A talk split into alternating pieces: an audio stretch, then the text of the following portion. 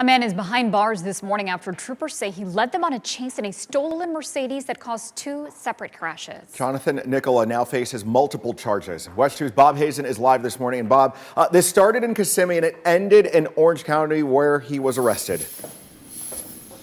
Yeah, at this point, investigators haven't said exactly why they decided to start chasing this man, but we do know he's here in the jail with no bond on fentanyl charges, in fact, trafficking of fentanyl charges. The Highway Patrol arrested Jonathan Nicola after that two county chase. He's in his early 20s. We had Chopper 2 up over the car where it ended up at Landstar Boulevard near Washington Woods, north of the 417. FHP says that car was a stolen Mercedes SUV, and troopers tried to stop it in Osceola County, but Nicola took off. They chased after him leading into South Orange County. FHP says Nicola got into two crashes along the way, but fortunately no one was hurt in those. And then finally on Landstar in the Meadowwoods area, they were able to make him stop. Now it looks like he might have also taken out a fence in that spot as well. Nicola is facing a long list of charges. They include aggravated fleeing and eluding, trafficking in fentanyl, and possession of a firearm. Records show he was also driving on a revoked license at the time. He is being held here on no bond, but is set to go in front of a judge later on today. Reporting live at the Orange County Jail, Bob Hazen, WESH 2 News. Well, new from overnight, a man is recovering after getting shot at a home in Hunters Creek. WESH 2's Tony Atkins is live at the Orange County Sheriff's Office this morning. Tony, detectives say they know who shot him.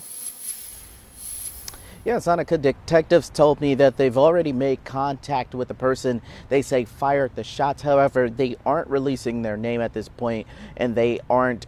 Uh, they haven't said yet whether or not they will be charged. But right now, we're working to confirm more details about what exactly happened and what led up to the shooting. We do know the shooting happened just before 9:15 last night at a house on Islamorada Drive in Hunters Creek. The person who is who was shot is 30. 36 years old.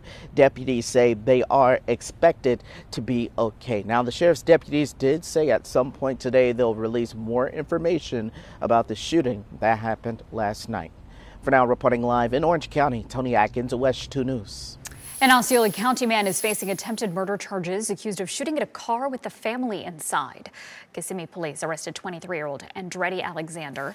Officers say the family noticed an SUV with three men, including Alexander, following them on Monday in Kissimmee. That's when police say he started shooting at them. No one was hit, but police say they found 29 shell casings. A Daytona Beach man is still recovering this morning after someone stabbed and robbed him on a bus. Now, this happened on Tuesday on International Speedway Boulevard. The driver of that bus pulled over after he saw two people fighting in the back. The man who got stabbed was on his cell phone when police say Tassie Harris walked up to him. Harris allegedly stabbed the passenger repeatedly in the back and neck with a steak knife. Harris is in the Volusia County Jail this morning on two charges of attempted felony murder and robbery with a weapon. In Lakeland, a pastor from Wyoming is accused of inappropriately touching a child under the age of 12. The victim told her mother that 69 year old Richard Shaw touched her underneath and over her clothes when he was visiting Lakeland last month. Shaw allegedly admitted to touching the child, saying he was addicted to pornography. He was arrested last week and will be extradited to Polk County.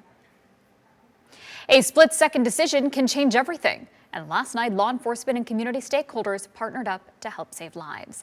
The De Escalation Forum at the Orange Osceola State Attorney's Office is sharing information that young adults, parents, and law enforcement can all use. De escalation is about learning how to reduce the intensity of a conflict without using physical force. The first thing you do is comply. Um, even an unlawful order you can comply to and you can come back around after that. But if you challenge it on the spot, you're going to escalate the situation. Experts say you can do your part during traffic stops by keeping your hands visible at all times, avoiding sudden movements, not grabbing anything around your waist, keeping a safe distance, and complying first before asking questions later. Rollins College alumni and campus administrators are remembering the school's first female president. Rita Bornstein led Rollins for 14 years, starting in 1990. Under her leadership, Rollins College rose in the ranks of the U.S. News and World Report, and in 2004, Rollins became the number one regional university in the South. The college will hold a ceremony to celebrate Bornstein's life at the Knowles Memorial Chapel. More details, including the date and time, should come out soon. Well, as the first week of the legislative session comes to an end, lawmakers are making progress and moving some bills forward. That includes a proposal to change state assessments. Under the new bill, students wouldn't need to pass the state's 10th grade English language arts exam or Algebra 1 exam in order to graduate.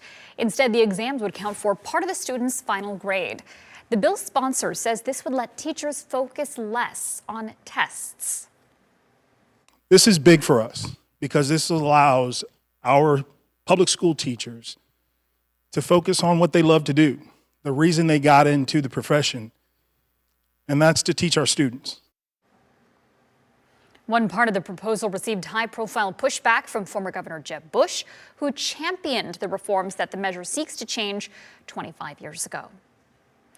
Today, UCF will break ground on a new College of Nursing at Lake Nona. Work is beginning on the Dr. Phillips Nursing Pavilion. It will allow UCF to graduate about 150 new nurses each year, with many staying right here in Central Florida. The groundbreaking is set to begin at 11 o'clock this morning.